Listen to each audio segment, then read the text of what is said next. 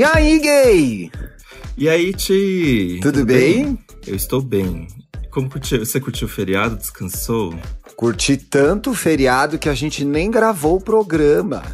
Exato, cara. A gente, a gente, ó, deixou pra trás todas as responsabilidades. Mas é difícil, né? Porque a gente que trabalha com. Não é entretenimento. Ou Jornalismo, né, entretenimento. A gente precisa cumprir o cronograma, né? Não é que nem uma agência que decide parar. Ninguém vai trabalhar. Se a gente decide não trabalhar, as pessoas ficam sem as coisas, né? Como foi que você falou ontem do capitalismo? Achei que resumiu tanto o que a gente fez no feriado e depois se ferrou. Como é? É, que o capitalismo dá a falsa ilusão de sossego, porque a gente decidiu fazer o feriado na segunda, e aí terça-feira eu fiquei completamente fudido por ter feito feriado assim na segunda. Então, na verdade, você descansa pra trabalhar o dobro, então no final deu na mesma. Então, qual Olha que é o coisa. resumo? Qual que é o resumo? Ninguém nunca descansa e tem paz nesse mundo. É essa que é a verdade. Só sete palmos abaixo da brincadeira. Ai, que horror. Olha, queria abrir esse programa pedindo esclarecimentos. É, Afinal, o que é Fall Guys? Explique. eu amo. Fall Guys é as Olimpíadas do Faustão do, dos jogos. Eu Mentira. amo, gente. É muito legal. E, eu, e é legal que eu acho que qualquer pessoa consegue jogar, porque ou todo mundo é ruim, ou todo mundo é, é bom. Porque. É, sabe as Olimpíadas do Faustão que tem aquele negócio que você tem que andar naquelas coisas tudo almofadada, e aí algum, algum obstáculo sempre vai te derrubar, e Sim. você vai cair na água. É basicamente isso, Fall Guys. E Mas joga onde? No PS4? Tem Aquelas- pra- é, último, o último nome de videogame que eu sei é esse. Mas é, por enquanto é. É? Ah lá, O- tá vendo? Vai ter pro iPhone pra- 12? Tem, pra- né, você viu? League of Legends no iPhone 12, gente, pra quê? Vai ter? Aliás, Vai. Eu Ah. nunca. Ai, gente, eu nunca entendi a febre do League of Legends. Eu já joguei e eu morri de tédio. Eu já joguei por uma semana, porque eu realmente queria viver a experiência do League of Legends. Não entendi. É, já me irritei com um boy que foi. Olha só isso. Eu já levei um Ah. boy pra minha casa que ele instalou o League of Legends no meu computador e ficou jogando. Em vez de te pegar? Pois é. Ah, gente, muito ruim esse date. O League of Legends é tão famoso que até eu já joguei, entendeu? E realmente é não é. Até eu já joguei. E realmente não é o jogo pra mim, assim, não. Nenhum jogo é pra mim, mas League of Legends que não é mesmo. Meu jogo é, então. Mario, meu jogo é Mario Kart do Super Nintendo. É o único jogo que eu jogo. Ah, então você precisa, você poderia comprar um Switch, porque o Switch tem um emulador oficial de jogos para Super Nintendo remasterizado. Então, você pode jogar o Mario Kart. Ai, que legal, eu ia adorar, gente. Eu era muito bom de Mario Kart, sabia? É. Isso que é bom. Nossa. Essa é a vantagem de você jogar apenas um jogo, porque você fica bom nele. É foco. Eu sou o rei de fazer isso, porque eu só, eu só começo um jogo depois que eu terminei o outro. Então, dá tipo um mês, eu só eu tô assim completamente. Eu acho que a minha consciência se fundiu ao jogo. E acontece uma coisa E doida. você assim, consegue aqueles, né? viver só aquela experiência naquele momento. Isso, e aí eu tava jogando Fall Guys, tava nessa do Fall Guys, e depois de meses que eu ganhei meu primeiro campeonato, porque é uma coisa muito interessante, você entra numa sala com 60 Hum. pessoas, e você vai passando por jogos, vai passando por jogos, e pessoas vão sendo eliminadas, e no final só resta uma pessoa. E aí é essa pessoa que vai ganhar a partida. Então de 60, você tem que ganhar de 60 pessoas. E aí no primeiro, no- na primeira fase só 40 passam, aí depois só 20 e poucos passam, aí depois só 10 passam. E aí vai fazendo esse filtro até. Olha, sabe que eu acho que eu ia gostar? Porque eu adoro coisas assim desse- com, com esse tipo de competição. Pois é, ah, eu acho que você ia gostar, Ti. Eu também acho É que eu que ia não tem- gostar. Ah, é que não tem pra Mac, Fall Guys. Tivesse pra Mac já era um meio caminho andado, porque eu já testava, né? Eu não vou comprar um videogame agora, eu não vou fazer esse investimento. Não acho que É. vai fazer, não acho que vai valer a pena pra mim. Eu não vou usar o tempo todo, sabe? Ainda mais que a nova geração já tá vindo aí, vai custar um milhão de reais, mas. Deus me Mas vai custar mais barato, vai custar metade de um iPhone 12. Pois é, que vem sem carregador, gente, e sem fone. Ai, gente, Gente, paramos, fizemos uma fofoquinha e já voltamos. Aliás, é... o que, que a gente tá fazendo nesse programa? Que já passaram cinco minutos. E a senhora disse na- no programa passado que ia ficar fora das redes. Eu vi stories, eu vi tweet, eu vi emoção com modus operandi. Gente. Então quer dizer, não cumpriu, né? Não temos programa. O que acontece, gente? Para. Eu gerei conteúdo, mas não consumi. É completamente diferente. Porque eu consegui detectar o que, que Hum. estava me estressando. E o que estava me estressando era, de fato, estar ali, presente, co- acompanhando tudo que está acontecendo no Instagram e no Twitter. Só porque o Facebook, pra... eu já até desinstalei o Facebook. Desinstalou? Eu tenho Messenger. Ai, faz eu tenho bem, Messenger. Eu, É, tenho, um, eu tenho um cliente, Facebook eu não. tenho um cliente agora que desistiu do Facebook, eu achei bom, porque assim eu vou morrendo aos poucos lá. Você sabe que eu fui tentar trocar as fotos e as coisas do Estamos Bem agora da terceira temporada, eles dificultaram tanto a minha vida que eu parei de atualizar o do Estamos Bem também, me irritou. Ah, é do Facebook? É. Eu não consegui trocar a foto de perfil, não consegui trocar a imagem de topo. Foi super difícil, super Tá complicado super fazer isso pelo celular. E era super Sim. simples. Aí eu falei, ai, quer saber? Essa porcaria vai pro inferno, não vou atualizar nada. É porque agora, se você quer trocar alguma coisa, você tem que ir para um aplicativo Páginas, e aí antes de É. qualquer coisa eles jogam um monte de, de analytics na sua cara. Que Facebook saco. pra mim morreu. E, e trava horrores no computador. Trava muito no computador. Mas olha, eu fiquei curioso quando você disse que gerou, mas não consumiu conteúdo. Duas perguntas. É, possível? Como se faz? Eu entro lá, digito novo tu, é, clico em novo tweet. Hum. Joguei lá e boom! Apenas fico de olho na- nas notificações, caso dê alguma merda, né? Mas a timeline em si, eu não tava acompanhando. E o, no Instagram, eu cheguei a postar duas fotos, alguns stories, mas não vi stories de outras pessoas e não vi as fotos de outras pessoas. Então, eu só entrava lá pra fazer o meu e depois fechava. E não E te já deu vontade? Não te deu vontade de olhar os stories de alguém, de acompanhar alguém? Não te deu vontade? Não, tia, eu consegui, assim, me livrar completamente dessa sensação porque eu tava me irritando muito com tudo. E, Mas o assim, que que tava eu- te irritando? O excesso que as pessoas estavam falando? Porque a internet é chata, né? Vamos partir desse pressuposto. Sim. O que mais estava me irritando. Primeiro que eu acho que eu já chegava na internet irritada, porque às vezes a gente tá cansado de um monte de coisa, questões pessoais, excesso de trabalho e tudo mais. E aí, quando você chega na internet irritado, você tem a tendência a interpretar as coisas irritado, né? Então, uma grande. O que mais estava me irritando, o que mais estava me tirando do sério, é que qualquer coisinha virava uma grande tour. Tipo, um exemplo bem, bem direto. Um garoto postou uma foto dizendo que não conseguia pegar um galão d'água. Então ele tava com sede porque chegou o galão, mas o pai dele não, não colocou o galão no filtro. E assim, gente, super- francamente, ah, isso é muita porcaria, né, Dantinhas? E aí, eu, eu super entendi, porque, gente, um galão é realmente pesado e, o- e o garoto era magrelo. O Eu- menino eu era, era que meu- criança, antes de eu xingar, era criança?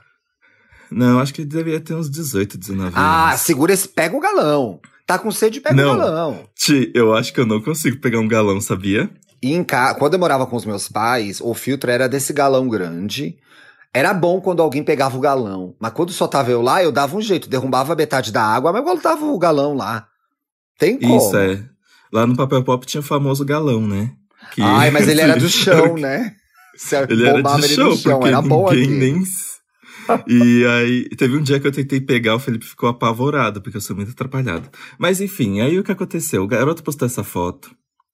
E, e veio Mano, um hate teve enorme. do galão, não acredito. Teve a tour do galão, e, a- e aí to- a minha timeline inteira era cita, dando é, é, retweet citado, comentando alguma coisa. Ai, garoto, puto que pariu. Ai, off, faria. Ai, não sei o quê. E aí, o garoto foi, entre aspas, cancelado. E aí ele começou a fazer vários vídeos falando, ai, pai, fui cancelado. E aí gerava mais repercussão em cima disso. Tipo, ai, olha o garoto se aproveitando pra gerar likes e não sei o quê. E aí começou uma desconstrução, tipo, uma. Não desconstrução, mas começou um movimento de pessoas tendo dó do garoto E aí começou toda uma discussão sobre capacidade, pelo menos ele foi honesto, não sei o quê. E aí eu gente, era só um garoto que postou uma foto dizendo que não conseguia carregar um galão d'água. Gente, Isso, assim, francamente. Durou uns dois dias. E aí, recentemente, também teve o vídeo da menina que, que fez um desenho em cima de um sketch do Pinterest. Então, por Ah. exemplo. E era, ela era bem descarada, assim, porque ela ah, gente, processo criativo demora, viu? E no final era ela pegando um, um esboço de outra pessoa e desenhando a arte dela por cima. E assim, isso parou a comunidade de ilustradores e foi uma grande discussão também. Aí Mas sobre fico- autoria de autoria de arte? É, sobre processo criativo, sobre autoria, essas coisas. Eu acho realmente uma discussão necessária, É, mas. porque a autoria na internet se perdeu, né? Sim. E aí o que acontece? Eu me via acompanhando todas essas tretinhas e a evolução dessas coisas, e eu ficava irritado, aí eu gerava opiniões, aí eu gerava debates na minha cabeça. No final, pra quê? Aqueles, né? Mas eu acho Por que é porque quê? a senhora é uma grandíssima de uma fofoqueira, né? Porque eu não prestei atenção em Para. nada disso. Eu já vou entrar nessa história da internet, eu só quero fazer uma pausa, né? Pra comemorar esse post aqui do Michael B. Jordan, Vote Early. É a melhor foto da semana, com certeza. Nada vai Gente, superar isso. Esse amo. homem mordendo a boquinha, gente. Esse é o melhor biscoito. Chama a atenção de todo mundo pra votar com um peitão, mordendo os lábios. Meu pai, gente, isso que é campanha pra votar, entendeu? Aprendam, celebridades, aprendam. Você começou a falar de, de redes e tal, eu acho que tem uma coisa bastante preocupante, é quando elas viram não só um lugar que você já vai irritado consumir informação, interagir com as pessoas, porque vamos lembrar, quando a gente entra no Twitter, faz um comentário, entra no Instagram e faz um comentário, do outro lado tem um ser humano. Não é uma foto Sim. de um robô, é uma outra pessoa que tem as inseguranças dela, as ansiedades dela, as dúvidas dela. Então, assim, eu acho que primeira coisa é humanizar essa relação. E a segunda coisa é que eu acho bastante perigosa quando as redes sociais viram um diário. Então, elas são a sua única interface para você conversar com você mesmo. E aí você vai lá e despeja toda a sua raiva, o seu ódio com relação a você, com relação ao mundo, com relação aos outros, as suas frustrações. Só que isso se torna público. Ainda que, seu, ainda que sua conta seja privada, tem gente te acompanhando. Ou só você se segue. Uma vez a gente conversou com alguém, não sei se foi no Estamos Bem, ou se foi até aqui no IAI Gay, talvez o Matheus Rocha. Hum. Acho que sim. A pessoa que tem um perfil que é fechado é o Matheus Rocha que faz isso, certeza. Foi. Né? É, é, foi o programa com ele, foi o programa com ele. Ele tem um perfil. E não adianta nada, porque ele posta bastante coisa no que a gente vê, né? Mas enfim, eu acho essa ideia muito interessante. Ele tem um perfil só pra despejar as coisas que ele quer falar, que são coisas que entram nessa coisa do diário. E aí eu acho que esse é uma, isso foi uma coisa, é uma coisa que acontece comigo na internet. Você entra pra xingar não sei quem, reclamar de não sei o que lá, falar que você tá chateado, falar que você tá irritado, falar que você tá nervoso. E aí é ruim, porque às vezes você se expõe, expõe outras pessoas e não resolve o seu problema, né? Porque Sim. ainda corre o risco de acontecer o que você estava dizendo, que era você ainda pega o problema dos outros. E aí aconteceu uma coisa muito curiosa que, pra, é, pra mim, que apesar de eu ter que- é, de eu querer ter tirado esse tempo nas redes, eu acabei fazendo um desabafo no Twitter na madrugada, assim, uma hora da manhã, escrevi um negócio muito íntimo. E aí, quando eu acordei, tinha 11 mil likes. Pois é, fala um pouco sobre esse post, porque eu vi, eu acompanhei a, re- acompanhei a repercussão dele também. Sim, e eu fiquei muito. Ao mesmo tempo, quando eu vi que ele tava começando a crescer muito, eu pensei em deletar, porque eu fiquei tipo. Eu pensei, mas será que as pessoas vão se preocupar comigo? Tô achando que eu tô depressivo e não sei o quê. Sendo que era só um negocinho que, sabe, me acompanha desde que eu sou criança e tá, não é que tá tudo bem, mas estou vivendo a minha vida e estou conquistando coisas mesmo assim. Tipo, não, é, uma- não é impeditivo, né? isso, não é uma força que me acorrenta. É só um pensamento que vem às vezes. Mas eu fiquei grato, é, fiquei contente, na verdade, que eu acho que eu consegui traduzir o sentimento de muitas pessoas, porque. É, e eu tava escrevendo sobre a sensação de. Eu escrevi sobre a sensação de não pertencimento, que é, Sim. que é meio que tá inserido em vários ciclos sociais, mas ao mesmo tempo senti que eu não faço Você não faz parte nenhum de deles, nenhum, propriamente sim. di- dito. Tipo, e isso é uma coisa que eu tenho desde pequeno, e eu tenho. Trato na terapia, tanto que eu escrevi lá, tipo, eu acho que eu só consigo traduzir todos esses sentimentos em palavras hoje, por causa da terapia, porque antes era só um, um aperto no coração que eu não sabia identificar assim. E, e eu acho que as redes me ajudavam muito nisso, porque, por exemplo, sabe quando você vê antes da pandemia, né? Sabe quando você viu as stories de vários amigos seus saindo e você tá em casa e você fica se perguntando, tipo, por quê? Porque eu não saio ou porque eu não, te, não estou com eles lá?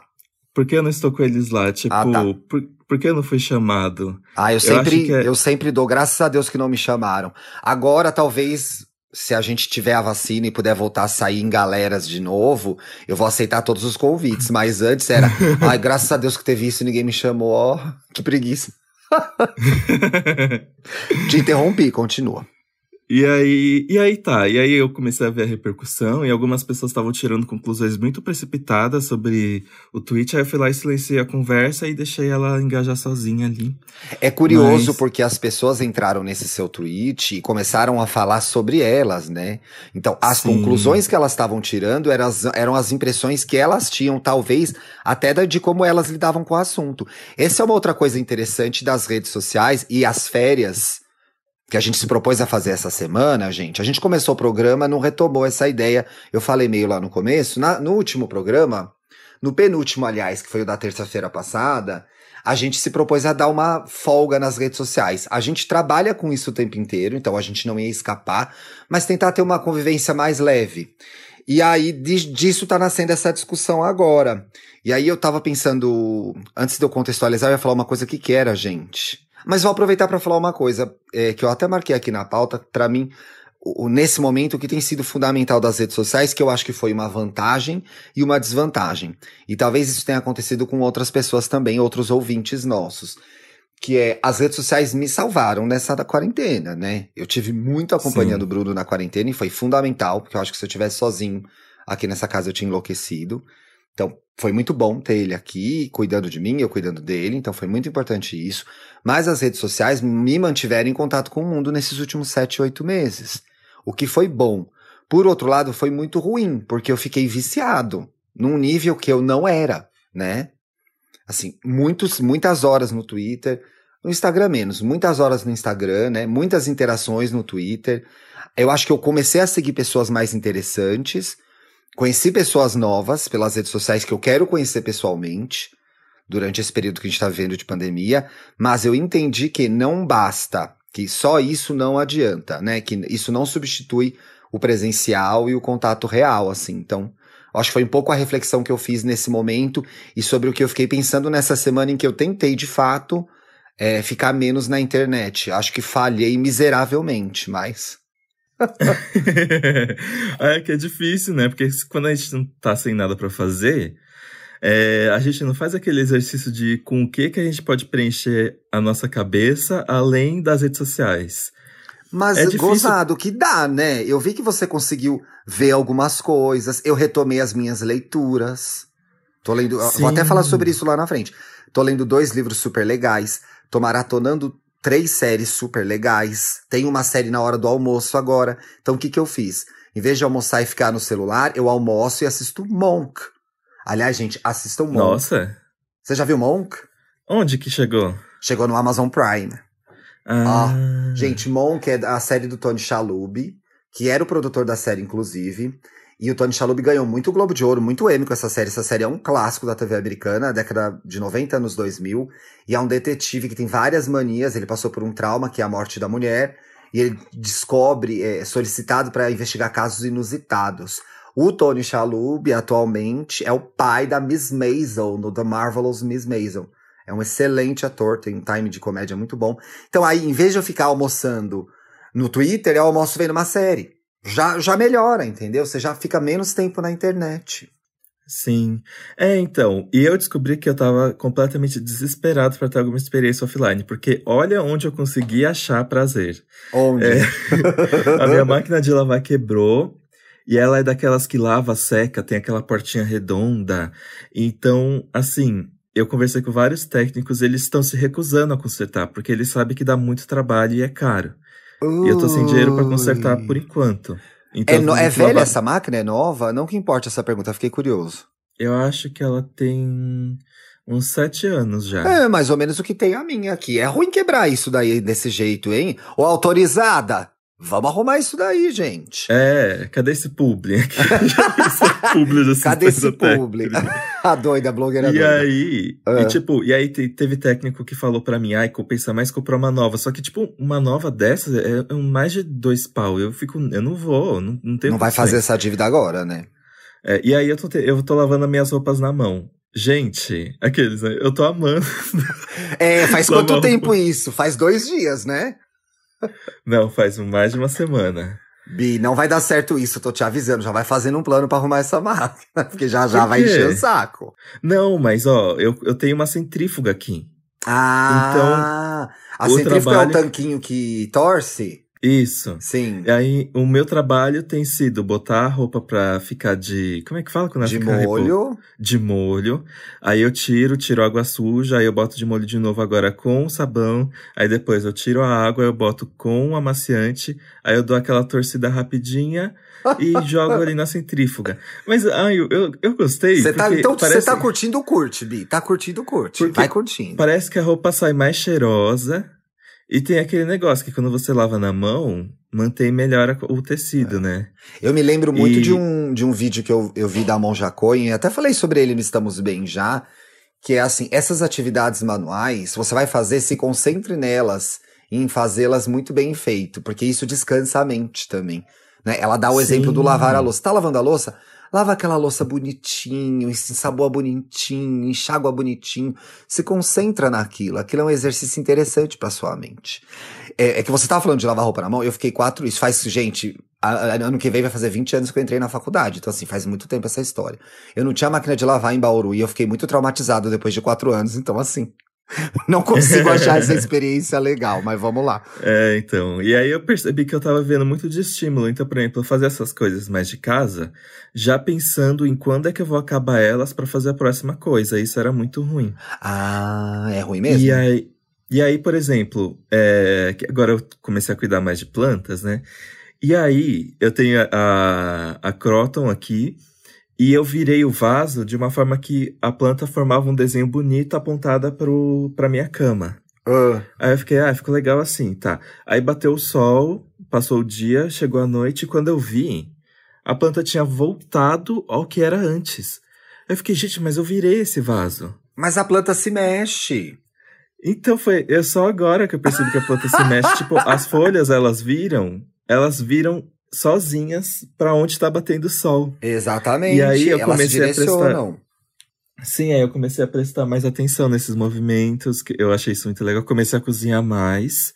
O que, que você É. fez de comida aí? Me fala. Eu sou uma catástrofe. Então, é que eu sou muito refém das, das máquinas que automatizam tudo, né? Então, por exemplo, esse. No final de semana eu fiz o meu primeiro arroz na panela mesmo, no fogão, em vez de fazer um arroz de panela de arroz. E aí Deu botei certo? louro. Aham, eu botei Oh. louro, picotei um alho, picotei uma, uma cebola, ficou uma delícia. Então. O da Rita Lobo, ela fala pra pôr uma folha de louro. Pois é. Olha, eu não vi a, a, a receita da Rita Lobo, fui na intuição mesmo. Olha, gente, é uma palmeirinha intuitiva. A nova palmeirinha vem aí. Então quer Aí dizer que você vai maratonei- lançar um podcast de culinária agora. Podemos esperar por isso. Não, mas eu participo do Bom de Boca da Clarice. Você participa do Bom de Boca da Clarice? Eu nunca ouvi. Ainda vai pro ar, mas a gente gravou semana passada. É um programa para pessoas completamente leigas. Tipo, eu perguntei o que que é refogar, pra você ter uma ideia. Ai, que legal! Agora já fiquei mais interessado. Eu adoro a Clarice, sigo ela nas redes, mas com tanto podcast pra ouvir, eu não tinha entendido o que era o Bom de Boca. Então é um programa pra quem não cozinha e quer cozinhar? Isso. Que legal! Vou ouvir, vou ouvir. E não é só sobre cozinhar, mas também sobre a experiência de comer. Então tem um episódio que é comidas de larica com um pouco de cultura. Que, nossa, gente, teve umas, horas que me deu a ânsia de vômito só de pensar no que eles Ai, falavam. Bicha, comida de sou larica é zero. podre, né? Eu sou zero larica. Eu não gosto que misture muita coisa, não. Sou muito fresca. e aí, o que mais? Eu terminei Raised by Wolves, consegui ver uma série sem entrar no celular. Sem comentar que você achou boa a série, Eu comentei só quando acabou, de fato. que você ficou meio passada com o final, né? Muita coisa aconteceu, não consegui digerir.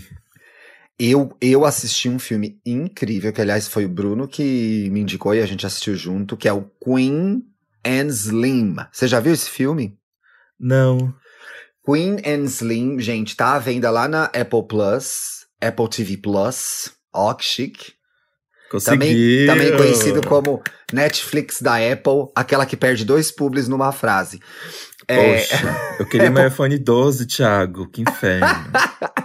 gente, Queen and Slim é um filme com Daniel Kaluuya, que fez Corra, né? Amo. Com a Judge Turner. Smith, que eu não conhecia, conheci nesse filme. Aí descobri que ela é hum, mulher do Dawson, né? Do Joshua Jackson. E tem uma ponta, inclusive, da Indy Amor, que é a Angel de Pose. Amo. Qual que é a história? O personagem do Daniel e a personagem da Judge estão num date de Tinder, conversando numa lanchonete, ele comendo um lanche, ela comendo uma salada e tal. E aí aquele date meio ele tentando alguma coisa, ela dizendo: "Ah, não vai dar em nada". E ela pega uma carona com ele, ele vai deixar ela em casa. Os dois são negros, são abordados por um policial branco, e dessa abordagem vem um grande como é comum nas abordagens policiais, tanto nos Estados Unidos quanto aqui no Brasil, o policial é extremamente racista. Porque o que acontece? O personagem do Daniel vai pegar um celular dele que tá na mão da personagem da Judy e o carro dá uma balançada na rua.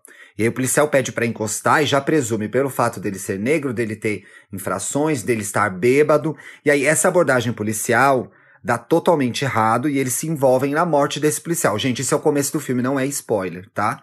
O policial atira na personagem dela, o, da- o personagem do Daniel atira no policial e eles se tornam fugitivos. E aí então tem, eles. Obviamente é sobre essa relação dos dois, nessa grande fuga, mas sobre o sistema racista é, americano, Uhum. que a gente consegue ver replicado aqui no Brasil, e sobre violência policial também. É um filme maravilhoso. É dirigido pela, Ma- ah, pela Melina Matsukas. A Melina Matsukas é, que- é quem dirigiu Formation. E dirigiu um monte de clipe foda da Rihanna. E dirigiu Your Body da Cristina Aguilera. Enfim, né? Não dá pra Adoro. acertar sempre. Mas é bom até o Your Body. E o roteiro é da Lina White. Gente, Lina White, essa negra lésbica maravilhosa. amo, sim. Vencedora do Globo de Ouro. Pelo famoso episódio do Master of None, do Aziz Ansari, em que a personagem dela sai do armário, revela pra mãe que é lésbica. A gente vive falando desse episódio. Se você não quer ver a série Master of None, assista o episódio da Lina White, porque ele sozinho é uma história muito interessante e vocês vão gostar. E assistam chorei Queen tanto. Slim, assim, triste. Triste, triste, triste. Muito, muito bom. Que ótimo. Ai, tia, eu tô vendo aqui, você colocou várias dicas de cuidados que a gente pode e deve tomar. Que eu acho que é Ah. aqui que a gente vai fazer a diferença nesse programa. Ai, vamos dar informação em vez de falar bobagem? Mentira, a gente já tava conversando coisas sérias aqui. Olha, gente, tem umas dicas que são bem simples, que a gente não presta atenção, ou a gente presta atenção durante poucos dias. Então, você vai ouvir isso agora, vai fazer amanhã e depois não vai fazer mais. Mas são coisas importantes a gente manter sempre na nossa cabeça frescas. Por exemplo, a gente tava falando de relação com redes. Redes sensuais, Sensuais. não, né, Bi? Redes sociais. Serve pra redes sensuais também, tá? Pra quem tá nos aplicativos aí. Então, pra redes sociais e sensuais. Que é, fuja do celular. Partindo desse princípio, a gente vai dar as dicas agora. então, assim, não pode acordar. E a primeira coisa que você vai fazer na sua vida, que inclusive eu fiz hoje, nem pode, eu ia mentir na gravação que eu não fiz, mas o Bruno tá aqui ainda, ele ia me desmentir. Eu acordei, peguei o celular. Não lavei rosto, não escovei os dentes, não tomei café, não espreguicei e já estava no celular já escrolando, lendo notícias do Brasil. Então, não faça isso, né? E de preferência, deixe o celular longe da cama. O meu tava na sala, mas mesmo assim eu levantei, peguei na sala e deitei de novo. Não faça Ai, não isso. acredito. Não faça isso, não é saudável. E aí você vai ver por quê. Quer ler a dica 2? Leia a dica 2. Quero, ó, cuide de você. Acordou, sente-se na cama e espreguice bastante. Torne esse, presente- esse momento prazeroso e desperte cada cantinho do seu corpo. Olha! Olha que bonitinho. Eu posso fazer, aquele, eu posso fazer aqueles áudios de, de, de Headspace Mindfulness. Pode fazer. Acordou. Sente-se na cama e espreguice-se bastante. Torne esse momento prazeroso e desperte cada cantinho do seu corpo com paciência e carinho. Faça sua higiene pessoal antes de qualquer coisa. Isso pode diminuir sua ansiedade ao longo do dia. Entendeu? Gostou? Ai, gostei. Acho que você deve ler todas as dicas agora. Gente, acordou? Espreguiça, estica o braço, estica a perna, abre os olhos. Agradeça por mais um dia na sua vida. Daí comece a, a higiene pessoal, que foi o que o Dantas falou. O que, que é higiene pessoal? Lave o rosto, escove os dentes, penteie Faça o aquele cabelo. xixi. O Faça primeiro xixi. xixi do dia é muito importante porque ele vai eliminar várias toxinas. Faça xixi, lava o rosto, penteie o cabelo, escova o dente. Entendeu? Solta aquele pum. Aqueles, né? Solta um. Não é, Bi? Desperta o corpo, entendeu? Se prepara para o começo desse dia. Isso, seja seis da manhã, seja 10 da manhã. É importante fazer isso. Antes de ser atropelado pelas notícias, pelas atualizações, pelos apps da família, pelo bom dia da tia Cláudia. Acorda, né? E aí, vai comer. Você passou horas dormindo e seu corpo precisa re- se, se restabelecer, repor as energias. Então, coma alguma coisa. Ai, não gosto de comer de manhã. Eu sou essa pessoa. Come uma bananinha. Eu como um potinho bem pequeno de granola. E aí depois, mais no meio da manhã, tipo 10 horas, eu vejo Ana Maria, me dá fome. Aí eu como uma outra coisa. como uma fruta, como um, um, pão. um X. É, não, uma lasanha, bolonhesa. Não, come alguma coisa. Daí, Isso. pegue o celular. Exato. Mas Né? assim, não vai com tudo, né? Não vai, olha o que diz aí. Conta aí pra gente o que diz aí. Comece a responder suas mensagens pelos grupos de maior importância. Muita gente opta por começar pelo que é mais fácil e acaba se perdendo naquele monte de meme. Sim, eu adorei, sim, eles são maravilhosos. Ai, Mas gente, é verdade, isso foi né? uma Já- matéria que eu escrevi e a gente tá adaptando um podcast, só que o Dantas tá lendo igualzinho eu escrevi na matéria. Mas, mas, sim, já os memes li- são maravilhosos, só que aí você deixa de resolver as questões que importam, né? É. Eu comecei a fazer um. Eu, eu tô usando o app de lembretes do iPhone pra, pra botar todas as minhas prioridades. E, e assim, e eu já, eu já decido as minhas prioridades do dia seguinte quando eu tô terminando de trabalhar no dia de hoje. Então, por exemplo, dá umas sete horas, aí eu vou sentar e falar tudo que eu preciso fazer pro dia de amanhã.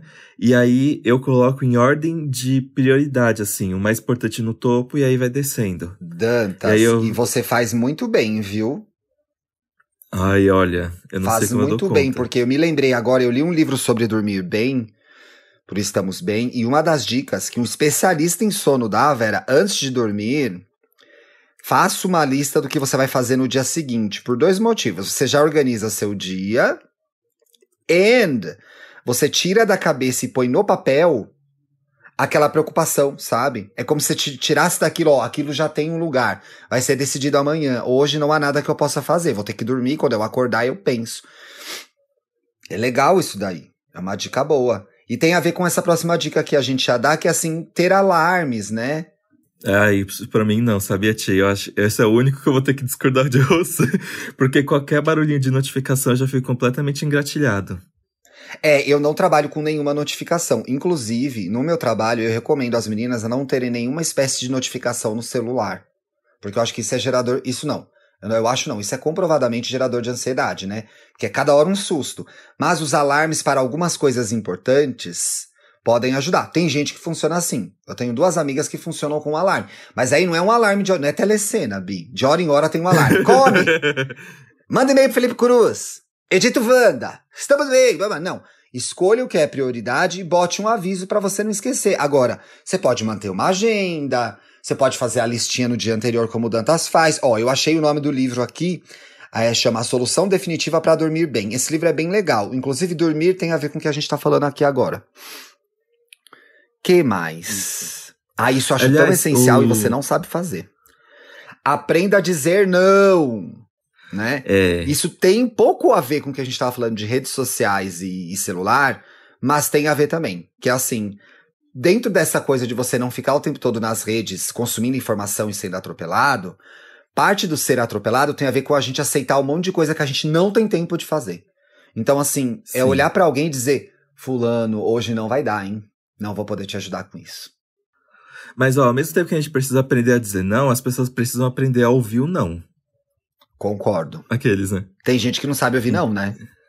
Nossa, eu, eu acho que eu Fui desaprender a dizer não com tantas experiências frustrantes de alguém que não sabia ouvir não. Mas você tenta falar não e a pessoa não ouve, Dantas? Eu tento falar não e a pessoa passa por cima, tipo, no final parecia que a minha decisão não importava muito, ou então gera um climão.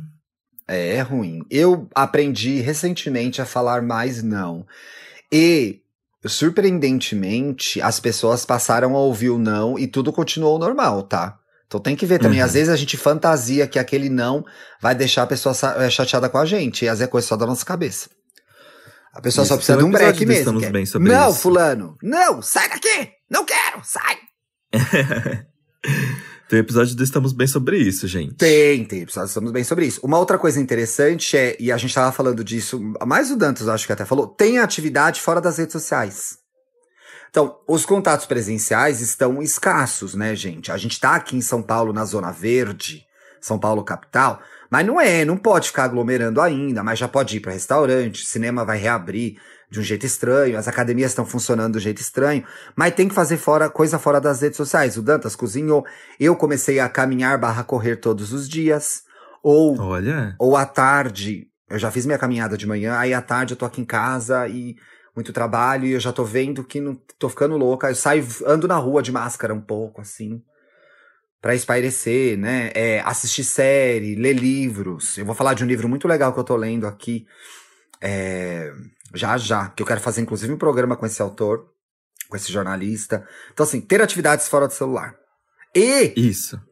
Desligar e ligar o celular. Isso é muito bom e isso é muito difícil, né, Dantas? De fato, desligar, tipo, Sim. não só bloquear a tela. Nossa. Eu não consigo, então eu deixo o celular em outro cômodo quando eu vou dormir. Uma coisa que eu já fiz foi. Sabe quando você precisa reiniciar o seu celular? Uh. Eu desliguei, eu fui fazer outra porque uma coisa que eu sou, eu sou completamente disperso. Tipo, eu preciso realmente ter essa organização todos os dias porque eu vou esquecer alguma coisa, com certeza, se não fizer. Então, tem vezes que eu precisei reiniciar o celular, desliguei, aí eu fui fazer um milhão de coisas, quando fui ver, gente, esqueci de ligar o celular. tá vendo como dá para ficar um tempo sem ele? Eu tive que desligar o celular recentemente, eu nem sabia mais como desligava. Olha que loucura. Agora, a, a última dica é uma coisa que tá assim, cravado na minha cabeça que é respeite a hora de dormir. Gente, eu. Como é que fala? Parece que o meu corpo decide desligar realmente. Ai, que meia-noite é, meia-noite é o meu limite, não importa. Está rolando uma festa, tá rolando qualquer coisa, qualquer coisa. Deu uma noite, bum, caí. Que Não literalmente, né? Que Mas sorte, as... Dantas. O Bruno é assim também, sabia? Isso é meio ruim porque às vezes você tem aqueles rolês que vão até tarde. Tipo, eu não consigo mais ir empalada, assim. E nem, nem é, é melhor não ir agora, né? Só quando voltar. Exato, mas por exemplo, tem umas VH... teve as últimas VHS que eu fui, que, meu Deus, eu tava assim, gente, eu preciso encostar em qualquer lugar, pelo amor de Deus. eu tenho uma coisa que é, a VHS é um desafio para mim, porque assim, geralmente é sábado, era sábado, né? Só que sábado eu começo, o happy hour começa cedo pra mim, entendeu? Cinco horas eu já tô ali com os meus drinks e tal. Então, da hora da festa, eu já tô morta. Antigamente Sim. eu sobrevivia, entendeu? Ia, ia pra VHS, conseguia ficar lá daquele jeito, mas ficava. Agora, da horário da VHS, eu já morri já, porque eu já tava bebendo desde as 5 da tarde. E, gente, a, a, dica, a última dica que a gente ia dar era dormir bem e respeitar a hora do sono, né? Na pandemia tá sendo muito difícil para mim, porque o meu sono está totalmente desregulado. Então, eu vi até a Isabela Reis comentou isso esses dias no do Angu de Grilo. Ouçam esse podcast, gente, é muito bom quem não conhece. É da Isabela Reis e da Flávia Oliveira, as duas são jornalistas. A Flávia é, é uma grande jornalista de economia, de política, da Globo News, colunista do Globo também. E a Isabela é uma graça. Excelente, excelente podcast delas. E ela até falou isso, gente, desisti de organizar meu sono, então eu durmo um pouco de madrugada e vou dormindo durante o dia. Eu tô assim. Então eu consigo dormir duas da manhã, aí eu acordo seis. Aí eu ah, trabalho, aí eu durmo nove, onze. Aí trabalho, aí almoço, aí durmo 15 minutos depois do almoço. Aí das seis da tarde eu dou uma pescada. E aí no... e tá sendo péssimo, porque é extremamente cansativo e dificulta muito a concentração no trabalho, né? Sim. Fica bem difícil trabalhar. Eu não consigo dormir à tarde, porque senão eu acordo com muita dor de cabeça. Eu queria entender isso. Literalmente, se eu dormir à tarde, assim, enxaqueca total pra mim. Que bizarro, né? Mas é, vai ver que você já dorme bem à noite. É muito sono, seu corpo rejeita tanto sono assim, não precisa. Passa um pouco pra mim. Aí, gente, o resumo é: perceba assim. Às vezes a gente Sempre. vive tanto de estímulo, pensando na própria, na, na próxima coisa, no próxima, próximo tweet, no que tá É. rolando na timeline, no que, no que a gente precisa fazer, no que não sei o que, que no final a gente nem olhou no espelho, a gente nem viu a nossa própria cara. Sim, Bi. É isso aí, viu? E outra coisa. foi. Faça, eu sei que a gente vive no o multitask, né? Que a gente ouve podcast, lava a louça, trabalha, tudo de uma vez. Mas assim, reservar algumas coisas pra você fazer só aquilo naquele momento faz bastante diferença, né? Que é o que você falou, conseguir ver uma série sem ficar olhando no celular, né? Conseguir ler um livro sem ficar olhando no celular, né? Botar um álbum legal de um artista legal e ouvir aquilo sem ficar comentando nas redes recuperar esses momentos em que a gente vive aquilo, né? E não precisa ficar divulgando a sua vida pra ninguém. Não é que a Sim, gente não vai postar, mas, né? É, é, o, e o interessante é que na série, se você ficar no celular, você perde os subtextos. E os Total. subtextos, às vezes, é, o- é o mais legal da série, né? É, a menos que seja uma coisa chata que você esteja vendo por trabalho, que acontece.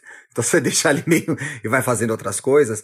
É importante, tem a ver com concentração e com menos ansiedade a gente fazer uma coisa de cada vez e estar inteiro naquele momento, né? Quantas vezes a gente não tá conversando com um amigo no WhatsApp e fazendo milhares de outras coisas? Esteja inteiro naquele momento. Eu acho que vai fazer a diferença. Às vezes em que eu consigo fazer, eh, fazer isso, faz muita diferença na minha vida. É, eu tive que. Ah, eu tenho um bom exemplo disso. Eu tive que fazer uma matéria no Papel Pop sobre Orlando. Uhum. Cinco motivos pra assistir Orlando, da Tilda Swinton. E aí eu tinha assistido esse filme uns três anos atrás. Sim. E eu, eu cheguei assim no, no texto, pensando, ah, já assisti três anos atrás, eu lembro o que aconteceu. E aí eu fiquei duas horas tentando fazer essa matéria e não saía. Era melhor ter visto o filme de novo.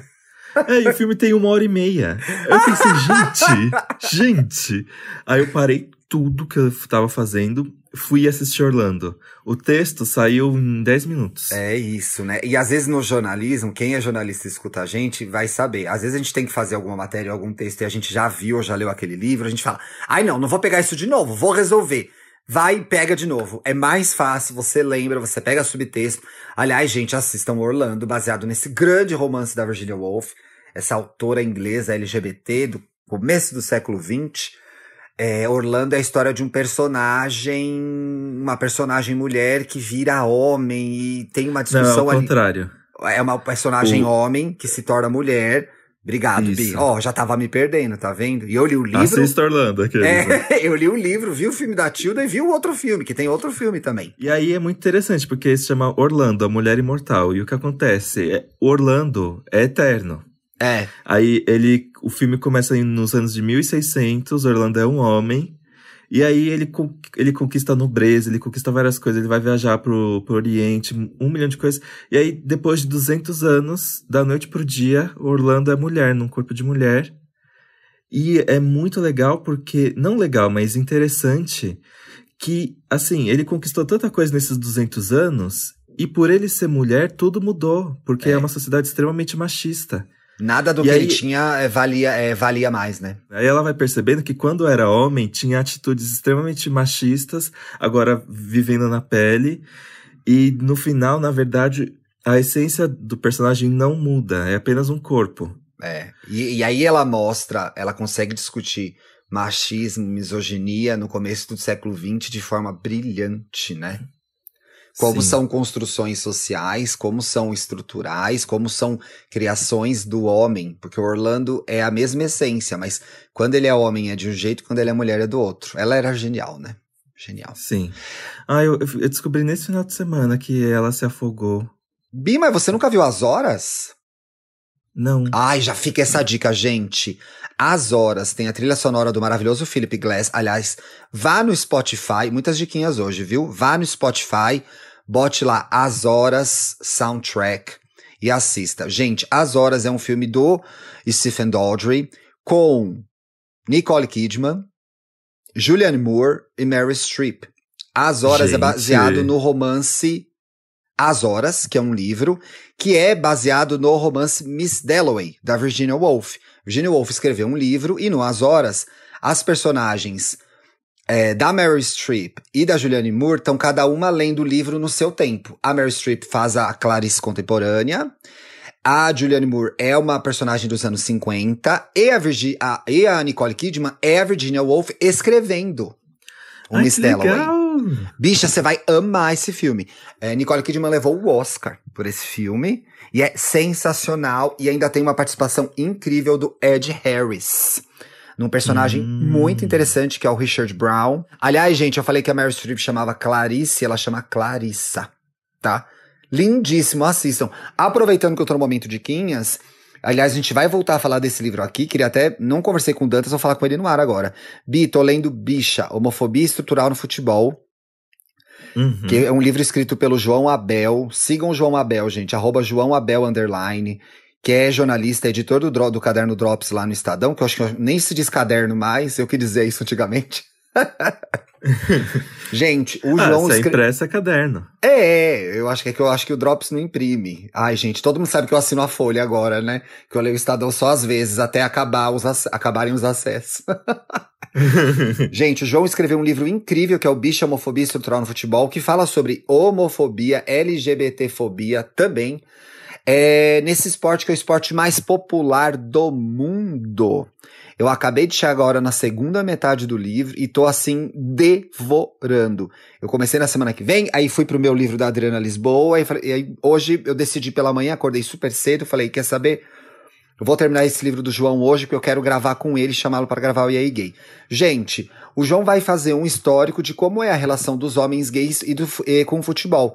Ele chega a falar também dos times femininos, até a parte que eu li, mas algumas coisas curiosas, né? Ele fala do primeiro jogador de grande liga, de grande time, a se assumir gay, que foi o Justin Fachano, né? Que era um jogador da liga inglesa, e o quão trágica a vida dele foi por conta disso, por causa da sexualidade dele, né? E aí ele parte do. Depois ele vem pro Brasil e fala de um goleiro, o Messi, que é um goleiro do Rio Grande do Norte, de um time que chama Palmeira, é, que é hoje. Palmeira. Palmeira, não é o Palmeiras, Bi. Que é hoje o único jogador da, no Brasil assumidamente gay, né? E aí ele começa a analisar, ele analisa o caso Richardson, né? Que foi uma catástrofe. O Richardson foi um grande vencedor por onde passou, né? Ganhou três campeonatos brasileiros pelo São Paulo, ganhou o Mundial jogando pelo São Paulo, e graças a uma infelicidade, a um comentário do jornalista Milton Neves, isso lá no, eh, nos anos 2010, acho que 2007, criou-se toda essa. Já havia essa conversa sobre a sexualidade dele, criou-se toda uma discussão em torno da sexualidade do Richardson, que nunca se revelou homossexual, mas que não seguia os padrões de masculinidade que eram os aceitáveis pelo futebol, e o quanto ele foi prejudicado, né? Depois ele jogou no Atlético Mineiro, foi campeão duas vezes do Campeonato Mineiro, ganhou Libertadores lá, e o São Paulo, quando foi fazer um hall dos seus maiores jogadores, não colocou o Richardson lá, né? Não- não- Não sabia disso. Sim, e, e o desdobramento, e os desdobramentos que a carreira dele teve depois, né? Foi, convido- foi convocado para jogar um amistoso na seleção, mas nunca jogou na seleção, sendo que ele já tinha sido melhor, é, eleito o melhor volante do Brasil. Então, é muito legal essa investigação do João. E aí eu tô na parte agora em que ele começa a falar em como as torcidas organizadas são homofóbicas e são cruéis e reproduzem esse tipo de comportamento, né? Como o homem brasileiro tem essa questão com o gay, né? Ele se ofende, ofender o outro sempre é. Tá com o gay na boca. O hétero tá sempre com o gay na boca, enchendo o nosso saco. E agora ele tá numa parte em que ele fala como as torcidas organizadas começaram a discutir isso internamente. Ainda de que forma bem, de forma bem insípida, mas como isso, insípida, mas como isso começou com a Galo Queer, que é a, a, o setor queer da torcida do Galo, do Atlético Mineiro lá em Minas Gerais, né? Que foi inclusive uma mulher hétero que começou com esse grupo no Facebook e depois ficou até conhecido e estimulou outras torcidas organizadas de grandes times a começarem, pelo menos, a falar sobre o assunto. Então, acho que é uma leitura legal. Vale comprar o livro. Eu comprei na Amazon, acho que tá mais fácil do que comprar físico, tá? Se eu não me engano, já tá na segunda tiragem. E é uma leitura muito legal, um livro-reportagem muito bom. Leiam. Ai, ah, é interessante. não gosto de futebol, não tô nem aí. Futebol espaço homofóbico. Vamos lá ver, então, por que, que esse espaço é homofóbico e como os gays e as lésbicas, porque o João também fala das lésbicas no futebol feminino, como elas têm mais aceitação. Talvez pelo fato de o futebol feminino ter menos destaque ou de ser menos importante em termos econômicos, né? Não em termos de valores, gente, em termos econômicos, né? Recebe menos investimento. É porque a Marta. Até porque a pisa, Marta é a maior jogadora do mundo há anos. do Neymar. É, e ganha um. Um, um, kim, um, um, não sei nem falar assim, um sobre mil do que o Neymar ganha. Ele devia ganhar muito mais. Então ele discute essas questões e acho importante a gente, como membros da nossa comunidade, é, a gente está a par do que rola e de quanto essas pessoas que amam futebol, que jogam futebol, que estão ali só fazendo o rolê delas, fazendo o corre delas, estão passando por situações muito difíceis. Então, recomendo! Arrasou. E vamos trazer Vamos. o João aqui para falar de homofobia e futebol, sim. E queria trazer um jogador, alguém que joga futebol para conversar sobre o assunto. Eu. Você joga futebol? Só se for no Não. videogame. Nem no videogame. Vixe, menos ainda, gente. Eu não entendo nada de futebol. Eu me lembro, a última vez que eu joguei futebol foi em 1994. Eu tava numa aula de educação física. E aí Eu tava tava- aquela catástrofe. Eu prometi pra você, gente, eu nunca mais vou chutar uma bola na minha vida e passar por essa humilhação. Porque é um ambiente que não, é, não recebe a gente bem, né? Então assim, corre É. que nem homem, chuta que nem homem. Porra, gente, eu sei correr, eu sei chutar uma bola, mas do meu jeito, né? Nossa, gente, inclusive, a gente fica falando, ah, porque a gente se afasta desse assunto por causa que, né, não, nos- não nos convém, mas eu acho que futebol é a semente da homofobia que brota nas crianças, viu? Eu, Eu, acho, que é uma muito. das, Dantas. Eu acho que tem um papel Sim. importante, sim. Porque, ó, Richarlison foi motivo de zoação na escola. Esse negócio de chuta que nem homem, é, homem que joga futebol não desmunheca. Vixe, é tanta coisa que eu ouvi na escola e sempre relacionado ao futebol. É, torcer pra São Paulo, coisa de viado. Nossa, muito, muito, Sim, muito, muito. ele fala muito disso, o quanto, né, é, o apelido de Bambi na torcida do São Paulo foi, é reprodução de homofobia, o quanto, o quanto os técnicos e os, os dirigentes de futebol no Brasil e no mundo não estão preparados para ter esse tipo de conversa, o quanto essa conversa é recente, mesmo na Europa, né, onde tem os maiores times, os campeonatos mais importantes, então assim, é um longo caminho pela frente e a gente precisa falar sobre isso, ler sobre isso, assim. É, é, é, é parte de quem a gente é também. Assim, acho que se afastar dessa discussão, às vezes é uma forma de se proteger, né? O de, ai, também não me interessa, né? Por que, que eu vou me expor a uma violência num estádio de futebol, né? Acho que a gente toma decisões também para se proteger. Mas vamos nos informar. O livro do João Abel pode ser um bom começo para a gente entender esse rolê e saber de pessoas que estão aí no corre, conquistando o espaço delas em um lugar tão difícil como é o futebol, né? Isso. Agora vamos para os comentários. Vamos! Rendeu que esse você- programa no final, né, Dantinhas? Pois é, não tava esperando. Foi muitos assuntos. A gente teve o nosso assunto principal, mas eu acho que virou muitas outras coisas interessantes também. Exato. Agora vamos É. tocar com isso aqui, que a Ana Maria vai ensinar quadradinho de coco da Dona Bernadette. Eu não quero perder. Comentários. Ó, você participa desse bloco comentando o episódio usando a hashtag e aí gay. A gente Sim. procura os comentários usando a hashtag. Então, se você quer ter aqui, se você quer participar da conversa que rola, né? Porque a gente vive respondendo, e também ter o seu momentinho de fama aqui no programa, hashtag aí gay. É isso aí. É... Ai, Ai, Danta, começa você botou bonitinho. Você não colou tudo porco que nem eu colo, né? Parabéns.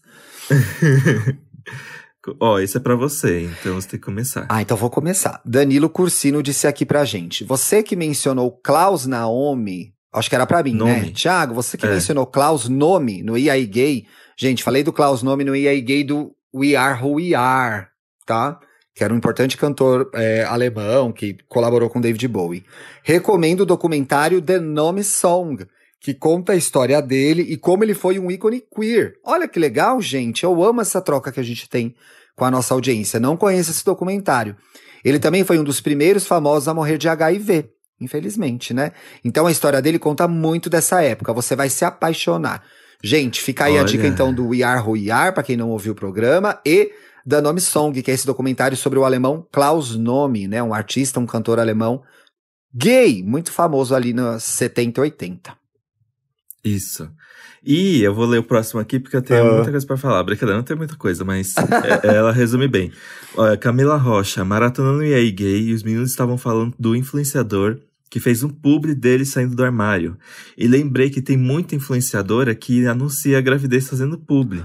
É bem comum. Olha! E também acho que vai da pessoa querer monetizar esses grandes anúncios ou não. Inclusive a Isabela Reis, maravilhosa, que anunciou a gravidez dela com Ah, publi. Ah, ela foi, E- muito, ela foi muito engraçada, né? Perspicaz, foi perspicaz. Perspicaz e, gente, demais. Esse, tu, esse tweet é um resumo de como os LGBTs pegam demais no pé dos próprios LGBTs, gente. Boa, Dantas. Exatamente isso. Pelo amor que de legal. Deus. Que legal você Nossa. falar isso. Porque a gente tá aí dando like em publi de influenciadora grávida. Se a gay sai do armário num publi, todo mundo enche o saco dela, principalmente a gente. É, Principalmente a gente. Então, assim, por mais gays saindo do armário fazendo publi. sim, foda-se. esses dias eu, Bota dinheiro Esses na mão dias- dos, L- dos LGBTs. É, esses dias eu vi alguém pegando no, pé do Gustavo Rocha falando, ai, agora ele virou influenciador ex-hétero, porque agora ele só fica falando sobre o como ele é gay. É óbvio, gente, ele ficou anos sem poder falar isso. É óbvio que agora ele vai curtir esse momento. Pelo amor Não de Deus, é, gente. Dantas? Quando a gente, né, a gente sai do armário, a gente fica naquele monoassunto durante anos. Inclusive, eu tô reassistindo One Day at a Time. Linda série, lindíssima, lá da Netflix, gente, com a Justina Machado, com a Rita Moreno. E eles têm uma personagem lésbica, que é a Helena. E a Helena acabou de sair do armário, ela é adolescente, tem 15 anos. E ela vai a uma, um velório da família e ela tem uma prima mais velha, com uns 20 e poucos, que é lésbica. E a Helena fica louca, que a prima não fica toda hora falando que é lésbica, e com bandeira e não sei o que lá. E aí a prima fala isso pra Helena, que é assim, Helena, minha filha, olha, eu sou casada, essa é minha mulher, todo mundo foi ao casamento. Você está naquele momento em que a gente sai do armário e a gente fala o tempo inteiro. Depois você entende isso, isso se torna parte da sua vida de forma mais natural. Então, assim, faz todo sentido o que você falou sobre o Gustavo. Deixa ele falar, fale, fale durante um ano, fale durante dois, o quanto ele precisar. Exato, a gente tá aqui falando sobre como é ser gay até hoje, ó. Temos um podcast sobre isso. Pois é, porra, olha, já faz o quê? É, não é? Faz o quê, ó? 38, 20. Faz 22 anos que eu saí do armário, gente. Eu ainda falo sobre isso. Deixa gay, deixa gay em paz. Olha, o Britinho. Britinho, ai que bonitinho. Gritinho. Britinho. Ouvindo o maravilhoso Vitor Martins no E aí Gay. E, e que pessoa maravilhosa. Eternamente fã dessa. Nossa, escreveu pessoa três vezes, hein? Dessa pessoa que vi pela primeira vez num queijinho da Megazord, comemorando o seu aniversário. Tinha Olha- essa festa, né, Bi? Olha o Exposed. Eu era uma festa, não era? Das jovens? Era. Era. Você chegou aí? Não, na Megazord não. Mas eu nunca subo num queijinho, porque se eu subir num queijinho eu fico com 4 metros. então melhor não. Ai, Dantas, imagina você no queijinho encosta no teto da balada. Assim. e aí, ó, Diego Bitelli. Sobre o EI gay dessa sexta, quando eu tinha uns 10 anos, minha mãe disse: Bruna, guarda esse pano, senão o Diego vai ficar com ele na cabeça. Enfim, nesse momento eu pensei, ela já sabe. Sim. Gente, quem não fez uma bela peruca da Cher com a toalha na cabeça, nem vem falar comigo que não é gay, tá? Belo hair, jogou, fez uma Beyoncé, entendeu? Fez uma Joelma, que a Joelma é mais difícil de fazer, que a toalha cai, entendeu? Com toalha é uma coisa mais estática, mais apresentações de músicas românticas. Se for pular, Isso. segura a toalha na cabeça, senão não vai dar certo o esquema. Temos, um o programa! Sim! Eba! Ah, eu adorei esse. Também adorei. Olha só, a gente demorou pra gravar, teve que se arranjar aqui, atrasou um pouquinho, mas que bom sair um programa legal. Isso. Até Gente, sexta. até sexta-feira. Beijo, tchau. Beijo.